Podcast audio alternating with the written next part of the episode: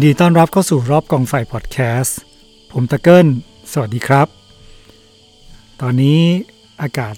ทางภาคเหนือเริ่มหนาวก็แล้วนะครับ ตอนนี้ผมก็นั่งอยู่ที่พร้าวอำเภอพร้าวจังหวัดเชียงใหม่ อุณหภูมิ ต่ำกว่า 20 นั่งใส่เสื้อหนาวกันแล้วตอนค่ำๆก็วันนี้ก็เลยเอาเรื่อง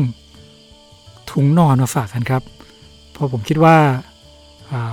พวกเราคนที่ใช้ชีวิตกลางแจ้งเนี่ย วลาออกไปไหนเราก็มีถุงนอนไปเป็นเครื่องทำความอบอุ่น แต่ว่ามีการให้ความรู้เรื่อง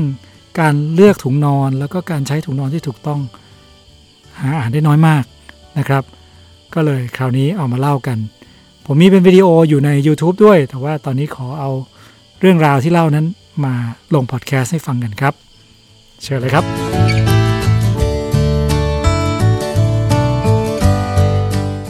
ถ้าคุณเคยไปเดินป่า นอนแคมป์ก็คงมีคืนที่คุณเคยนอนหนาว แล้วก็ถามตัวเองว่าถุงนอนทำไมมันไม่อุ่นใช่ไหมครับ นอกจากนั้นเวลาเราเดินเข้าไปในร้านขายอุปกรณ์แคมปิ้งเจอถุงนอนมากมาย ก็งงอีกเลือกไม่ถูก มีคำถามมากมายเกี่ยวกับถุงนอนนะครับ แล้วก็ที่ผ่านมาผมคิดว่า ไม่ค่อยได้มีให้ใครให้คำตอบสักเท่าไหร่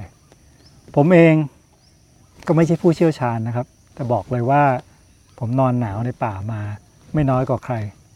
ก็เลยศึกษาหาข้อมูลทดลองมาหลายอย่าง และโอกาสดีของผมอย่างหนึ่งก็คือ ผมได้คุยกับผู้ผลิตคนออกแบบถุงนอนหลายๆคนทำให้มีคำตอบสำหรับหลาย ๆคำถาม ที่เราเคยมีอยู่ในใจครับ วันนี้เราจะมาคุยกันทำความเข้าใจเกี่ยวกับถุงนอน ในหลาย ๆ เรื่องตอบคำถามหลาย ๆคำถาม เอาเป็นว่าผมจะตอบคำถามในใจคุณทั้งสามคำถามแล้วกัน อย่างแรกก็คือเรื่องเบื้องต้นเลยเกี่ยวกับถุงนอนครับว่ามันมีสเปคยังไง มีรูปร่างรูปทรงยังไง ให้เราเลือกวัสดุอะไรแตกต่างกันยังไงนะครับนั่นคือข้อแรกที่เราจะเข้าใจถุงนอนกัน ข้อที่ 2 ผมว่าหลายคนมีคำถามนี้อยู่ในใจ นอนยังไงให้มันอุ่น ในคืนที่หนาวหนาวนะครับ ข้อที่ 3 ก็คือว่าถุงนอนดีๆ กับถุงนอนธรรมดาธรรมดาที่พอใช้ได้ มันต่างกันยังไงทำไมราคามาถึงต่างกันหลายเท่าตัวครับ วันนี้เราจะมาตอบคำถาม 3 ข้อนี้ด้วยกัน อาจจะเป็นวิดีโอที่ยาวสักนิดนึงนะครับ ถ้าคุณอยากรู้เรื่องถุงนอน ติดตามดูให้จบเลยครับ อย่างแรกที่ต้องมาทำความเข้าใจก่อนจะคุยเรื่องอื่นก็คือ มาเข้าใจหลักการทำงานของถุงนอนกันสักนิดหนึ่งครับ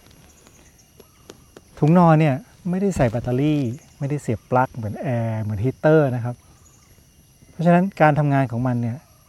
จริงๆแล้วคือการป้องกันการสูญเสียความร้อนออกจากร่างกายเรา เพื่อให้เราอุ่นนะครับ มันไม่ได้กันหนาวนะ มันกักเก็บความร้อนความอุ่นนะครับ เพราะฉะนั้นจริงๆแล้วมันก็คือฉนวนฉนวนที่ทำให้ความร้อนไม่สามารถจะ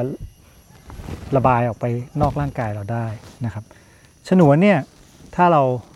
คิดถึงผ้าห่มสมัยเราเด็กๆเนี่ยที่หนาหนาหนักหนักไม่เคยผ้าห่มนวมเคยไหมครับ เคยใช้ไหม ผมมีของคุณย่าทำให้สมัยก่อนก็ใช้นุ่นนะครับ เย็บก็คือฉนวนอย่างหนึ่ง มันหนาและหนักมาก มันก็ไม่ค่อยเหมาะสำหรับถุงนอนหรือผ้าห่มที่เราจะใช้เวลาไปแคมปิ้งหรือเดินป่ามันเก็บยาก มันน้ำหนักเยอะนะครับ คราวนี้ถุงนอนสำหรับแคมปิ้งเดินป่าเนี่ยก็เลยจะใช้วัสดุอย่างอื่น ที่มันฟูตัวได้ครับ มันทำให้มันเก็บเล็ก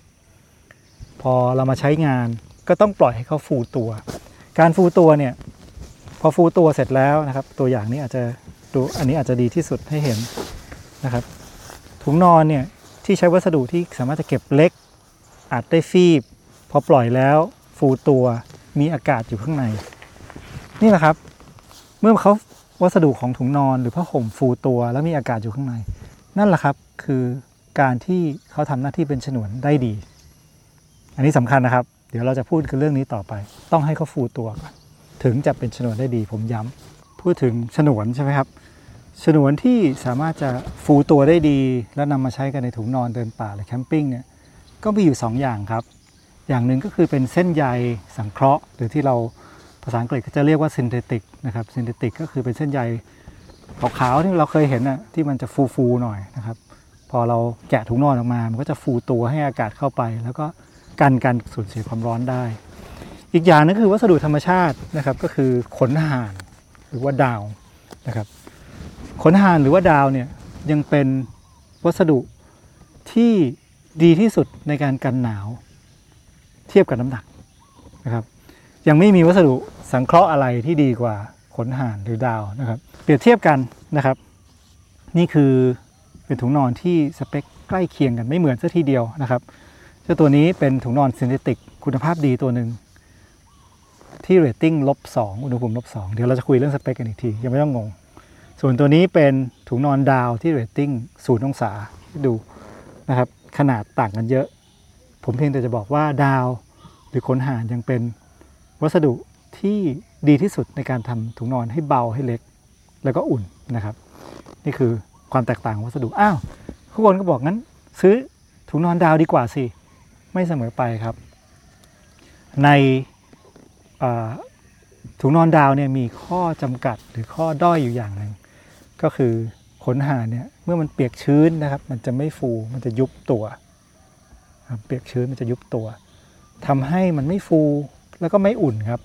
เช่นว่าถ้าเราฝนตกเปียกหรืออากาศชื้นมากๆ ดาวพวกนี้มันจะเขาเรียกว่า collapse ก็คือยุบลงไปทำให้คืนนั้นอาจจะนอนหนาวได้ แต่ก็มีการพัฒนาครับ อย่าง down ตัวนี้นะครับจะเป็นตัวที่เรียกว่า hydrophobic down นะครับ hydrophobic down ก็คือการเอา down หรือขนห่านเนี่ยมาเคลือบสารกันน้ำกันชื้นเข้าไปทำให้มันทนต่อความชื้น แล้วก็ยังฟูได้ เจ้า down fill power เนี่ยก็คือพูดถึงคุณภาพของขนห่านครับ บอกว่ามันฟูตัวแค่ไหนนะครับ ตัวเลขเนี่ยก็คืออย่าง 900เนี่ยหรือว่า 450 หรือ 600เนี่ยก็คือเขาจะวัดเป็นตารางอ่าเป็นลูกบาศก์นิ้ว cubic inch ต่อน้ำหนัก down 1ออนซ์นะครับเราต้อง test ในในแล็บว่ามันฟูแค่ไหนนะยิ่งเลขมากก็หมายถึงว่า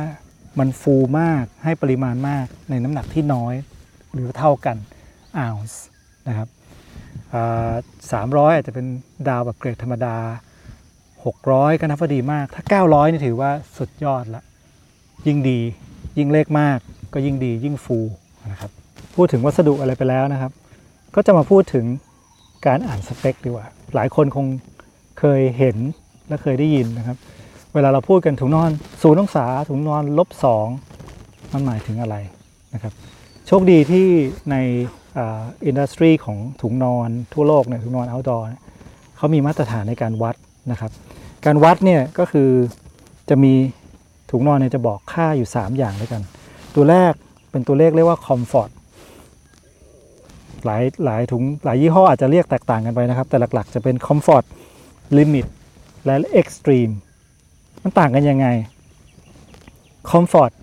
นะครับก็คือถุงอุณหภูมิที่ ใช้ถุงนอนนี้แล้วรู้สึกนอนสบายนะครับนอนสบาย อันที่สองคือ limit นะครับตัวเลข limit ก็คือการใช้ถุงนอนนี้แล้วรู้สึกหนาว แต่นอนได้นะครับไม่เป็นอันตรายอะไรนอนได้ทั้งคืน กับ extreme extreme คือตัวเลขที่เรียกว่าสุดขั้วแล้วที่เราใช้ถุงนอนนี้ได้โดยที่หนาวได้เป็นครั้งคราวอาจจะแบบช่วงที่หนาวที่สุดของคืน ถ้าเราอยู่อย่างนี้นานๆ อาจจะเป็นอันตรายได้ นะครับตัวเลขที่เขาพูดเลขตัวเดียว เช่นถุงนอนอันนี้เขียนว่าลบสองเนี่ยนะครับมันคือถุงนอนที่ตัวเลขลบสองนี่คือตัวเลข limit นะครับ limit คือนอนนอนแล้วจะรู้สึกหนาว แต่มาแต่ว่าไม่เป็นอันตราย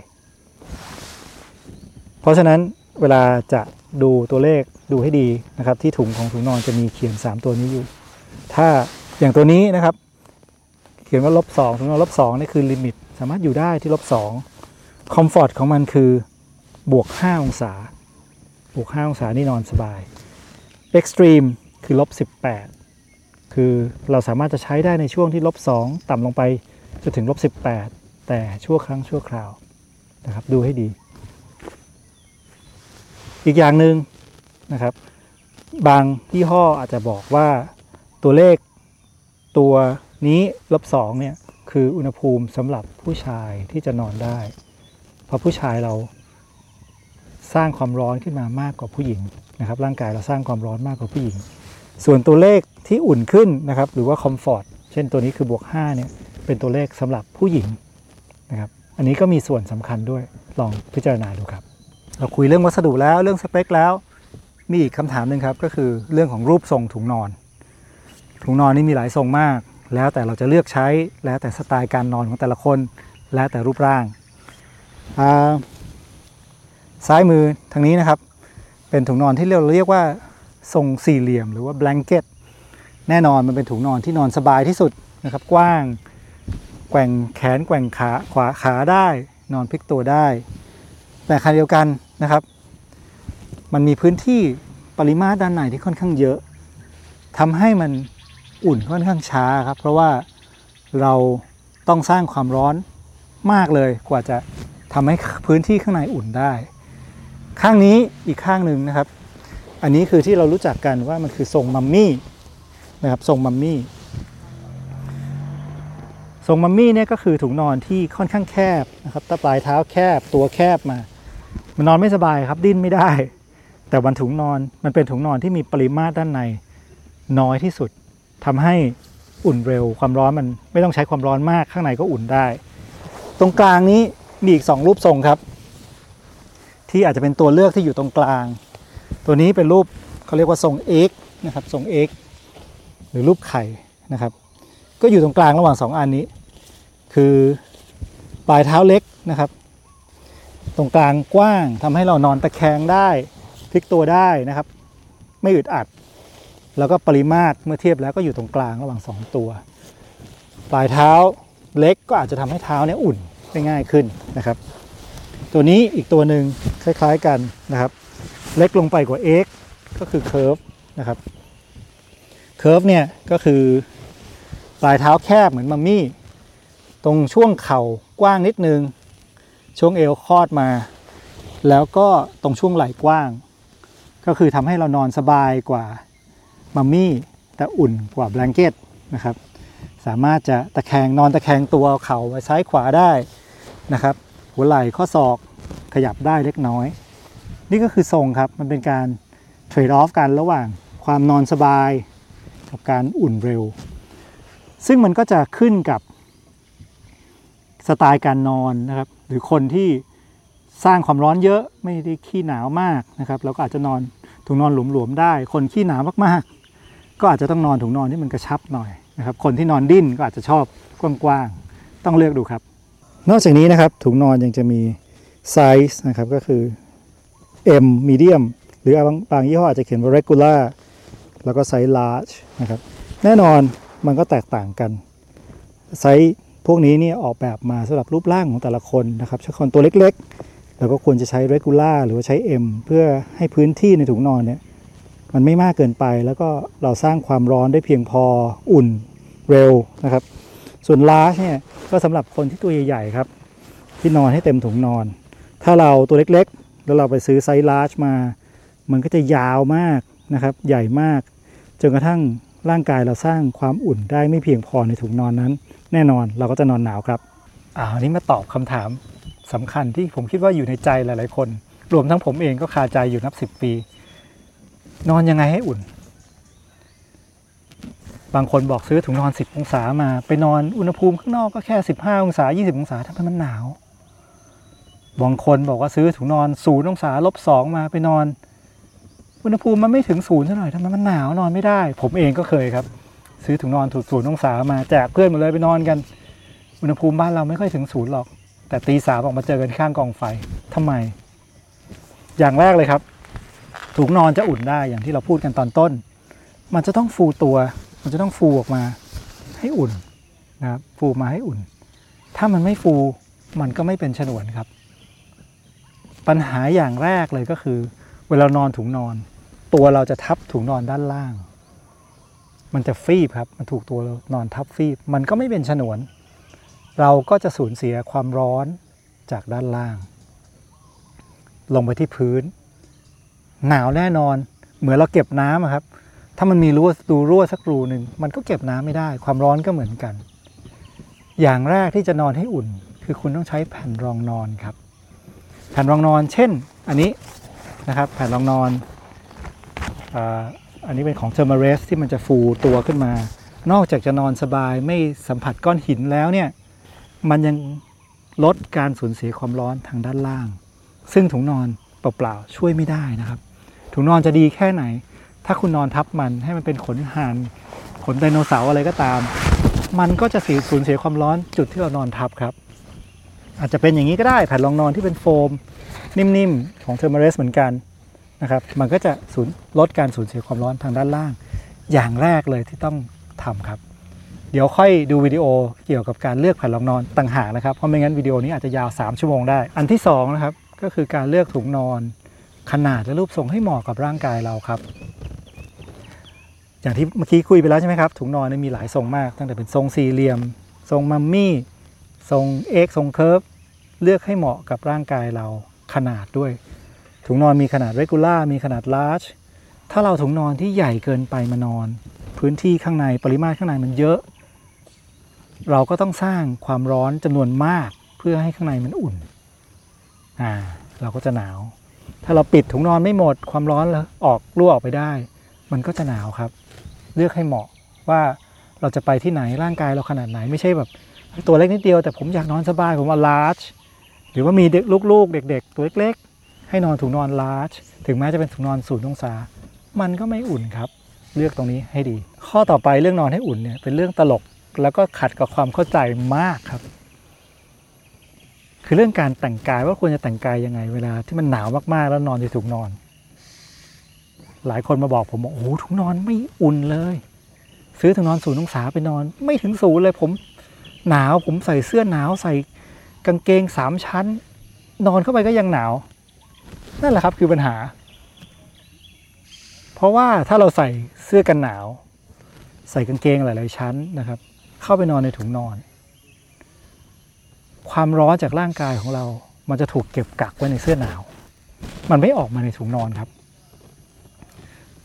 ร่างกายส่วนอื่น ๆ ที่ไม่ได้อยู่ในเสื้อหนาว เช่น มือเท้า มันก็จะเย็นมาก เราก็จะสูญเสียความร้อนผ่านอวัยวะเหล่านั้นออกไป มันก็ยิ่งหนาวครับ อาจจะขัดกับความรู้สึกแต่ความจริงมันเป็นอย่างนั้น ถ้าเราจะนอนให้อุ่นในถุงนอนที่สภาพที่มันอากาศเย็นจัด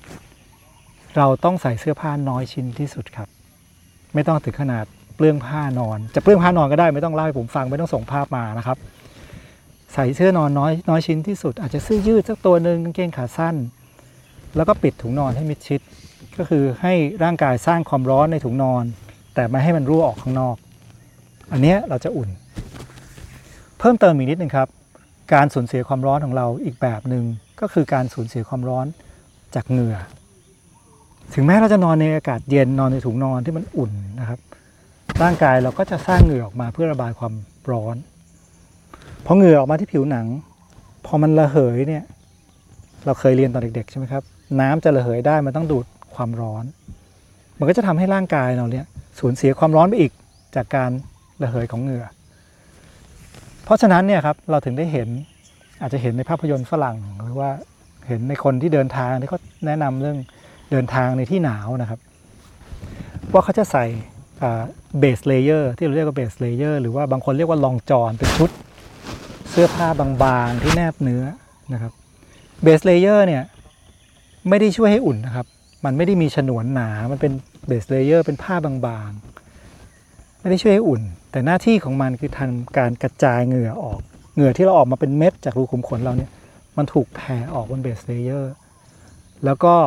ไม่ทำให้เราสูญเสียความร้อนตอนที่เหงื่อระเหย เพราะฉะนั้นถ้าให้อุ่นสุดนะครับ ใส่ base layer บางๆ ทั้งแขนทั้งขา นอนในถุงนอน ปิดให้สนิทนั่นแหละครับ นั่นคือการแต่งตัวที่อุ่นที่สุดในถุงนอนคำถามอีกอันก็คือ นอนกับเปลเอาถุงนอนอะไรดี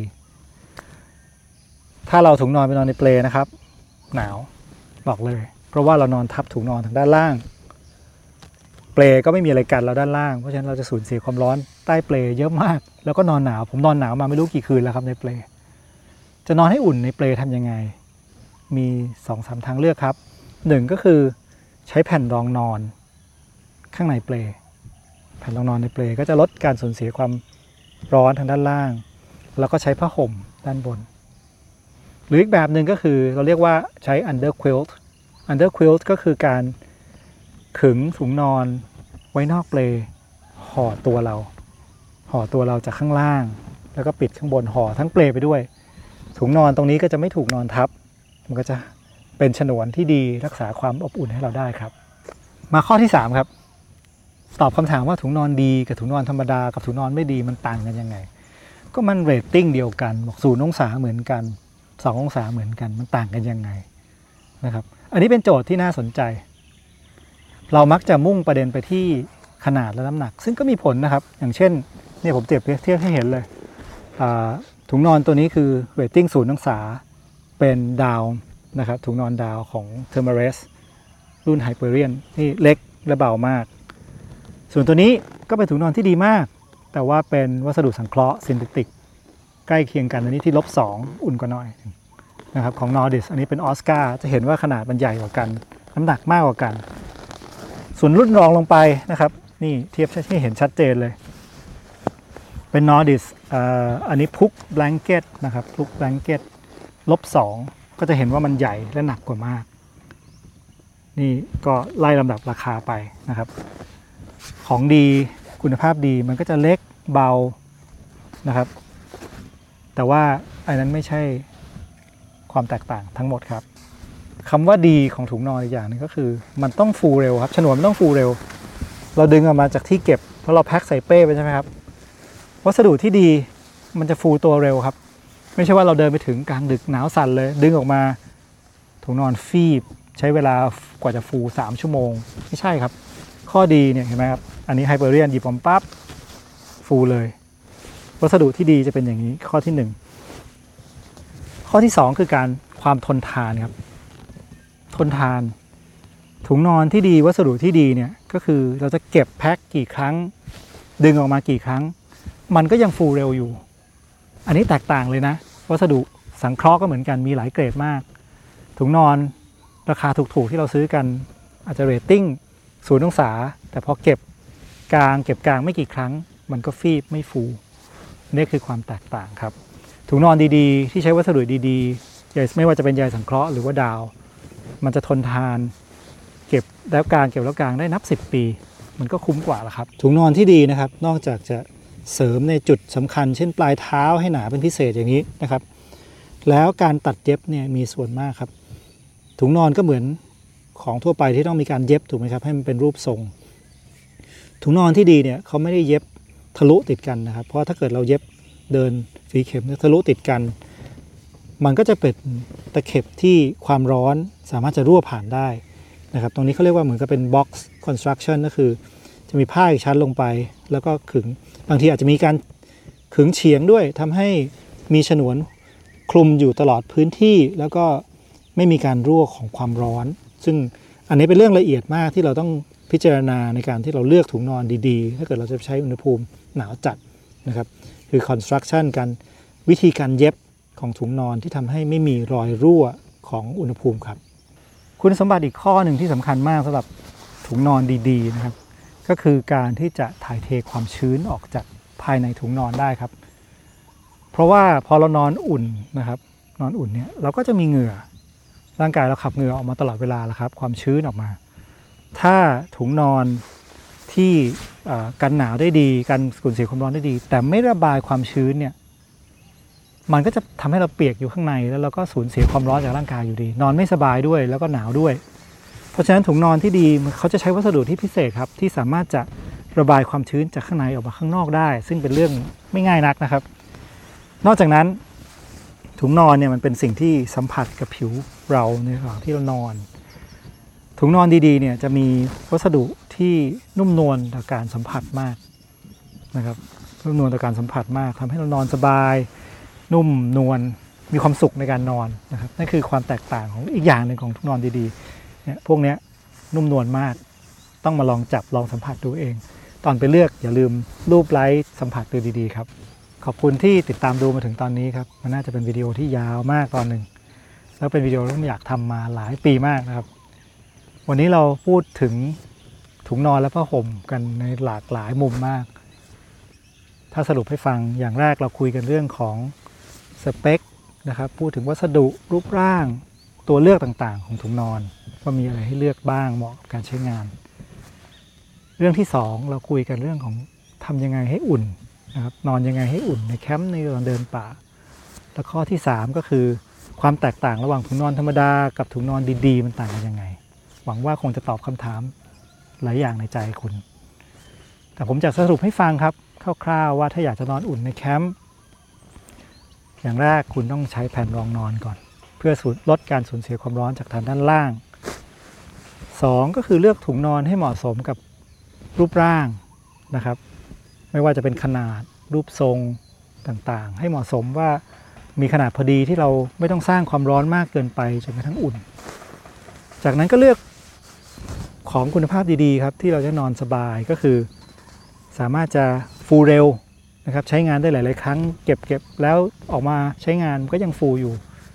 ระบายความชื้นออกมาจากข้างในได้ มีผิวสัมผัสที่นุ่มนวลมันจะทำให้เรานอนสบาย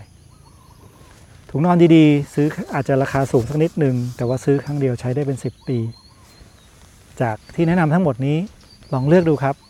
ว่าถุงนอนอะไรที่เหมาะกับการใช้งานของคุณ แล้วคุณก็จะนอนสบาย ตื่นเช้ามาสดชื่น พร้อมที่จะออกไปสนุกกับการใช้ชีวิตกลางแจ้งในวันรุ่งขึ้นครับและนั่นก็คือเรื่องของถุงนอนเท่าที่ผมจะรู้มานะครับ หวังว่าคงจะได้เป็นประโยชน์แต่ท่านที่ฟังกัน แล้วก็เราก็จะหาเรื่องราวที่น่าสนใจความรู้อะไรมาแบ่งปันกันในพอดแคสต์ตอนต่อไปนะครับ จนกว่าจะเจอกันครั้งหน้า ขอให้ทุกคนออกไปมีความสุขกับการใช้ชีวิตกลางแจ้งครับ